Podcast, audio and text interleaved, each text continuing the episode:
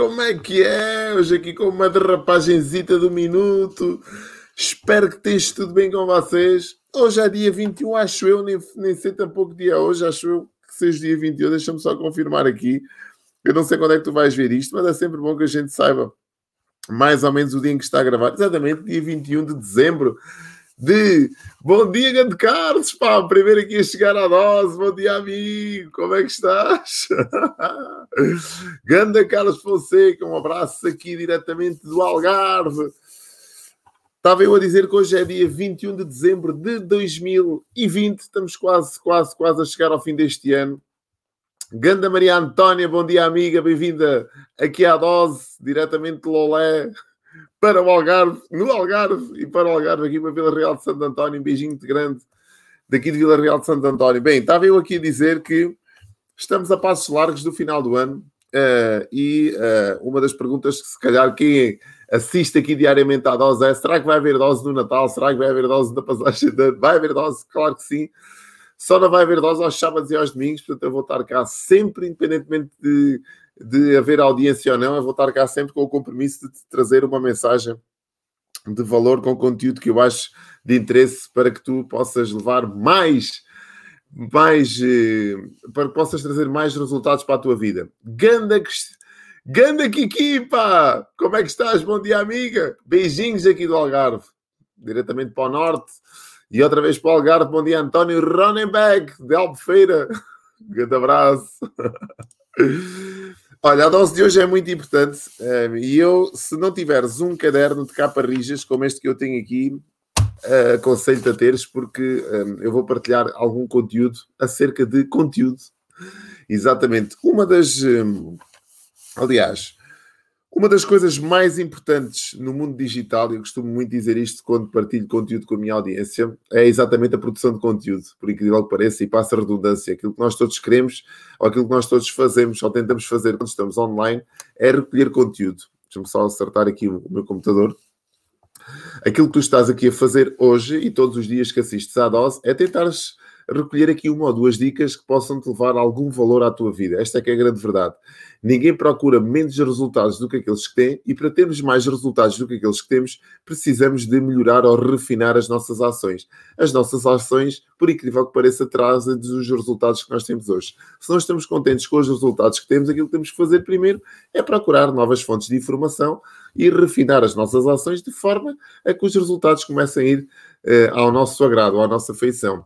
Então, na base de tudo está a produção, a produção de conteúdo. E quer tu queiras, quer não, estejas aqui hoje pela primeira vez ou já estejas aqui há algum tempo e queiras ter mais resultados no mundo digital, para além de recolheres conteúdo, tens que começar a produzir conteúdo. E esta é que é a grande verdade. Nós, há um momento da nossa vida em que nós temos que fazer aqui a nossa transição. Eu falo muito nisto porque há aquelas pessoas que são trabalhadores do conhecimento e passam uma vida inteira a aprender coisas, mas como nunca colocaram em prática aquilo que aprenderam, nunca vão recolher os resultados fruto das suas aprendizagens. Esta é a grande verdade. Isto parece, uh, parece quase uma, um, sei lá, um, um, dado adquirido, mas a verdade é que nós passamos muito tempo da nossa vida a recolher informação, ou na universidade, a nível académico, ou através de formações eh, pós-graduações, mestrados e aquelas formações mais específicas, e depois não colocamos as mãos na massa, e os, os resultados só vêm quando nós colocamos as mãos na massa. Então isto na internet funciona de forma quase, é uma regra quase sine qua non. E eu vejo isto a acontecer todos os dias, pessoas que assistem às minhas formações, pessoas que estão presentes em tudo aquilo que eu faço e depois não colocaram as mãos na massa. E se não colocares as mãos na massa, os resultados não vão aparecer. E se os resultados não vão aparecer, vais continuar sempre aquém de saber se aquilo que estás a recolher é o certo ou não. Porque esta também é uma das, uma das grandes verdades. É tu perceberes se o tipo de conteúdo que estás a recolher te serve. E a única forma que tu tens de perceber se esse conteúdo te serve é aplicando esses ensinamentos. Porque eu posso estar aqui a seguir as pessoas erradas, eu posso estar a seguir os mentores, os mentores errados. Mas o que é que vai acontecer? Eu não vou ter resultados porque eu apliquei aquilo que me disseram, mas aquilo não me trouxe resultados. E se não me trouxe resultados, significa que sequer eu tenho que procurar uma nova fonte de conteúdo. Então está na altura de tu, com aquilo que já sabes hoje, começares a colocar em prática esses ensinamentos e recolheres o teu conteúdo, recolheres os teus resultados, perdão. Então, uma das grandes dicas que tu podes recolher desta dose de hoje é aplica desde já aquilo que te ensinaram, porque tu só consegues acertar algo que está em andamento, algo que está em funcionamento. Tu não consegues acertar um pensamento se não colocares em prática. Eu só consigo acertar aquilo que estou a fazer. Eu nunca vou conseguir acertar aquilo que estou a pensar. Aquilo que estou a pensar não passa de um pensamento. Se eu colocar em prática, eu vou ver o feedback da minha audiência, vou ver se realmente corresponde àquilo que era esperado e a partir daí faço os meus acertos. Então, nesta, neste processo, há aqui três que eu gostava, que eu gostava de te dar, três fontes de conteúdo, porque para te distinguires dos demais uh, produtores de conteúdo, uma das coisas que tu tens de ter sempre presente é as tuas fontes. E as fontes são fundamentais. Fontes que te dão novas ideias, fontes que te inspiram, fontes que te dão criatividade para tu produzires mais e, melhores, mais e melhor conteúdo. Então as fontes são fundamentais. Onde é que tu vais recolher esse conteúdo? Eu vou-te dar aqui três fontes para que nunca te faltem ideias e tu possas recolher o teu conteúdo e partilhar também com a tua audiência. Ganda Patrícia Cardoso, bem-vinda à Dose Amiga. Um beijinho diretamente aqui de Vila Real Santo António. Penseu para Albufeira, não sei. Então, primeiro, primeira fonte, mentores. Segunda fonte, livros. Terceira fonte, formações. Até apontei aqui para não me esquecer. Existem muitas mais fontes, mas para mim estas são as mais importantes. Eu vou-te dizer, cada uma delas, o que é que tu deves fazer. Vamos começar pelo fim. Formações. Estamos no final de 2021 e em 2020, perdão, já estou aqui a imaginar do final de 2021.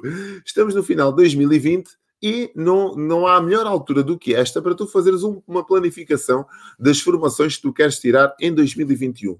Que tipo de conteúdo é que tu queres recolher? Que tipo de competências é que tu queres trazer para a tua vida? Que tipo de resultados é que tu queres ter? O que é que precisas desenvolver? Quais são as lacunas que tu tens a nível de competências que precisas de refinar para que te tragam melhores resultados? Eu sempre, desde que me conheço, e vamos, vou dizer assim, eu conheço-me há quatro décadas e meia, mas digamos que há duas décadas e meia, mais ou menos, é que esta, esta mentalidade mais empreendedora começou a tomar espaço dentro da minha vida, começou a tomar lugar. E foi a partir daí que eu comecei a notar, se calhar, a importância de planear coisas, a importância de definir aquilo que queria para a minha vida. Foi depois dos meus 20, não, não foi antes. Eu nunca fui assim tão certinho a planear coisas, e mesmo assim, aqueles primeiros anos depois dos 20 foram ali um bocado turbulentos a nível de, de, de decisões. Será que era este o caminho que eu queria tomar ou não? Será que é por aqui? Será que não é? Dizer, aquelas decisões, indecisões todas que todos nós atravessamos em algum momento da nossa vida, a mim aconteceram aos 20, a partir dos 20 anos. Foi aí que eu comecei a traçar alguns, alguns rumos, alguns objetivos que me trouxeram hoje ao ponto onde me encontro. E às vezes as pessoas perguntam assim, é pá, eu, uh, depois dos 40, comecei aqui a ter as minhas, as minhas indecisões. E olha, eu tive aos 20 as minhas primeiras indecisões. E graças a Deus, em boa hora o fiz, porque se calhar hoje não estava aqui a falar contigo 25 anos depois de começar a ter as minhas primeiras indecisões e de começar a escolher primeiro os meus caminhos. Então, a partir dessa idade, eu comecei a definir todos os anos que tipo de formações é que eu queria frequentar. Então, eu faço sempre uma planificação de, das minhas competências, daquilo que eu quero desenvolver, de quem é que eu me quero tornar, em que é que eu me quero transformar e faço da minha agenda, aponto na minha agenda que tipo de formações é que eu quero uh, tirar. E claro, para essas formações existe um budget eu costumo dizer que normalmente eu invisto, não gosto de dizer isto assim para, para que as pessoas não, não pensem que, que isto aqui é, é tudo rosas, mas eu invisto uma média de 20 mil euros por ano em formações. Só para tu teres uma ideia, em programas de mentoria, em formações que eu compro, está mais ou menos 20 mil euros que eu invisto já há uma série de anos, já esta parte, todos os anos. E tu podes pensar que isto é um valor muito exagerado, é muito caro. Eu costumo dizer o seguinte: se achas que a educação é cara, experimenta não saber as coisas. Se achas que a educação custa dinheiro, experimenta a ignorância. Experimenta o facto de não saberes as coisas. Pagas muito mais dinheiro pelo facto de não saberes, se não sabes, né, deixas de ganhar muito mais dinheiro do que aquele que poderias ganhar se investisse em ti. Então nunca consideres a educação cara, pois ela existe para que tu possas te transformar nessa pessoa e ter os resultados que tu queres ter. Então, não saberes das coisas custa muito mais do que saberes delas. Então, a primeiro, primeira dica é faz uma planificação de quantas formações é que tu queres tirar para que desenvolvas essas competências que precisas desenvolver para ter os resultados que queres ter. Segundo, livros. Esta é sem dúvida a fonte de conhecimento mais barata e acessível que existe. Eu todos os, todos os meses invisto mais ou menos um, entre 100 e 100 euros mais ou menos em livros. Eu estou sempre a receber livros, todas as semanas chegam dois, três livros, dois, três livros. Uma das competências que eu desenvolvi nestes últimos anos foi a capacidade de ler mais depressa. Esta era uma das competências que eu queria desenvolver. Como é que eu posso acelerar a minha leitura? Como é que eu posso acelerar a retenção de informação? Como é que eu posso, por exemplo, apanhar num livro e em questão de uma semana conseguir ler esse livro de 250 páginas assim com alguma facilidade? Então eu comecei a investir muito conhecimento e muito tempo nesta minha área da leitura. Porquê? Porque eu queria devorar livros. A verdade é esta, eu nunca, nunca nasci com, com grande queda para a leitura, mas eu percebi que nos livros havia informações que me estavam a passar ao lado. Então eu comecei a investir cada vez mais tempo, cada vez mais uh, conhecimento, a perceber como é que os livros, como é que funcionava a leitura rápida e tirei vários cursos de speed reading. Então hoje eu consigo ler, por exemplo, um livro de 250 páginas num dia, quase. Ou seja, claro que não, não, não estou a falar em romances, não estou a falar em ficção, mas um livro técnico eu consigo lê-lo de uma forma que consiga absorver a informação que lá está num dia. Portanto, é, é é, é, é execuível esta, esta questão. Então, os livros. Que livros é que tu queres comprar? Que livros é que marcaram a tua, a tua vida nestes últimos anos? E o que é que tu podes, o que é que tu consegues retirar desses livros que possas colocar à disposição da, da sociedade? Isto é muito importante. Quando eu leio um livro, eu faço sempre o exercício de fazer um resumo desse livro. O que é que este livro me trouxe de bom para a minha vida? Quais são as partes interessantes que eu posso anotar aqui que transformaram literalmente a minha forma de pensar? Qual foi o conteúdo, o sumo que este livro que tinha e que me trouxe de novidade para que eu possa acrescentar à minha vida? Faz este exercício. Para ti que és leitor ou leitora, retira um tempo quando acabares o livro e aponta no papel tudo aquilo que recolhestes daquele livro. Eu costumo fazer às vezes um mind map, um mapa mental, de tudo aquilo que foi o, da, da, jornada do livro, quando o livro me transportou. E quais foram os ensinamentos básicos e transformadores que aquele livro trouxe à minha vida. O primeiro é, e lá está o terceiro e este último que eu deixei para o fim, porque para mim é de extrema importância, mentores. Eu costumo sempre falar em mentores de uma forma de encurtar a tua curva de aprendizagem. Todos nós temos uma curva de aprendizagem que muitas das vezes é longa. Porquê? Porque nós não sabemos das coisas, temos que testar aquilo que estamos a fazer, depois recolher os resultados e afinar em função destes resultados o que queremos para a nossa vida. E um mentor, aquilo que faz na nossa vida é encurtar esta curva de aprendizagem. Um mentor normalmente é alguém que já passou pelo processo, já tem os resultados e que te pode trazer para a tua vida aquilo que tu desejas. Então a importância de tu teres mentores na tua vida é extremamente elevada. E eu não costumo ter muitos mentores, eu tenho sempre, eu tenho sempre dois mentores, no máximo três, mas dois mentores é o, o, limite, digamos assim. Porque quantos mais mentores tu admitires na tua vida, também começas a entrar em conflito com os pensamentos. Porque, primeiro, regra sine qua non para tu, para tu uh, procurares um mentor. Tem que ser alguém que te diga alguma coisa. Para além de te transmitir uma informação válida, essa pessoa tem que estar conectada com a tua forma de ser, com a tua maneira de ser. Não vale a pena tu escolheres alguém para a tua vida que tem uma maneira de ser que não te diz nada.